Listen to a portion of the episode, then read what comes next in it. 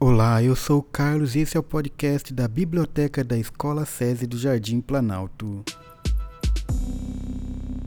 No episódio de hoje vamos nos aventurar pela mitologia grega.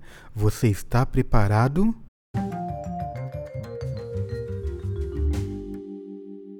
Os grandes contos populares do mundo.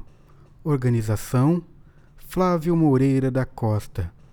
História de hoje: Teseu e o Minotauro.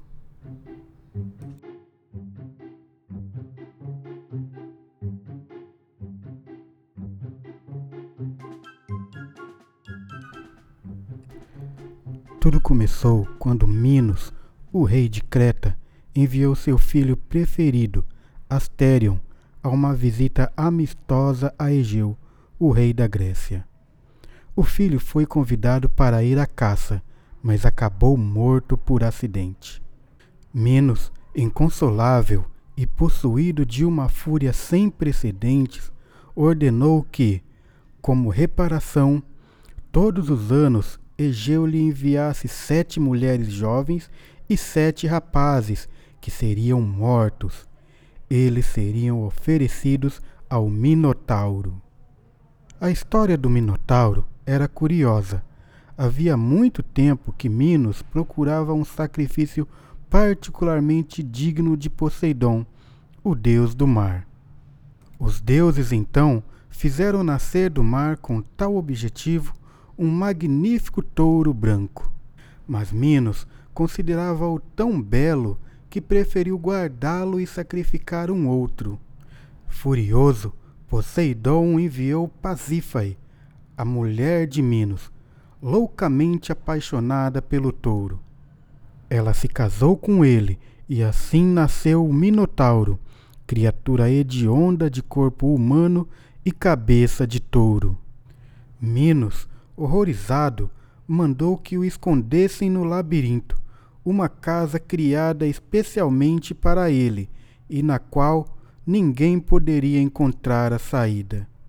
Era lá que se faziam entrar as jovens vítimas, de onde jamais elas conseguiam sair, e todos supunham que o Minotauro as tivesse encontrado.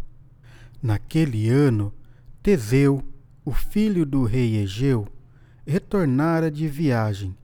Ele pedira para participar do tributo anual, contando que pudesse matar o Minotauro e acabar com aquelas cerimônias.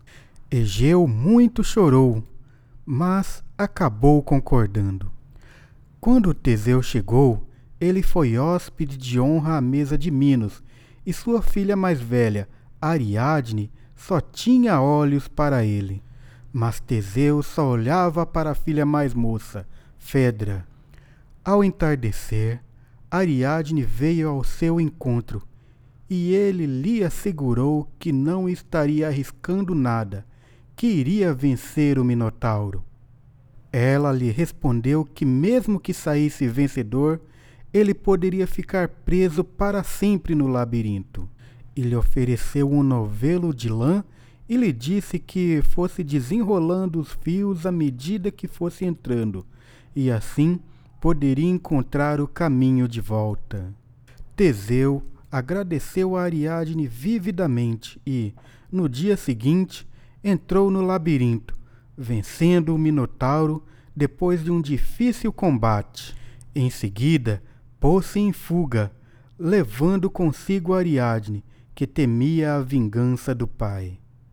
Mas Teseu não estava apaixonado por ela e acabou abandonando-a numa ilha.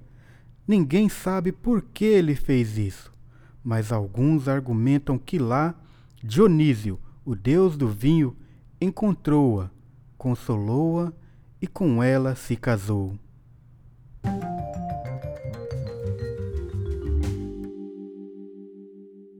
Muito obrigado por ouvir esse podcast e até a próxima aventura.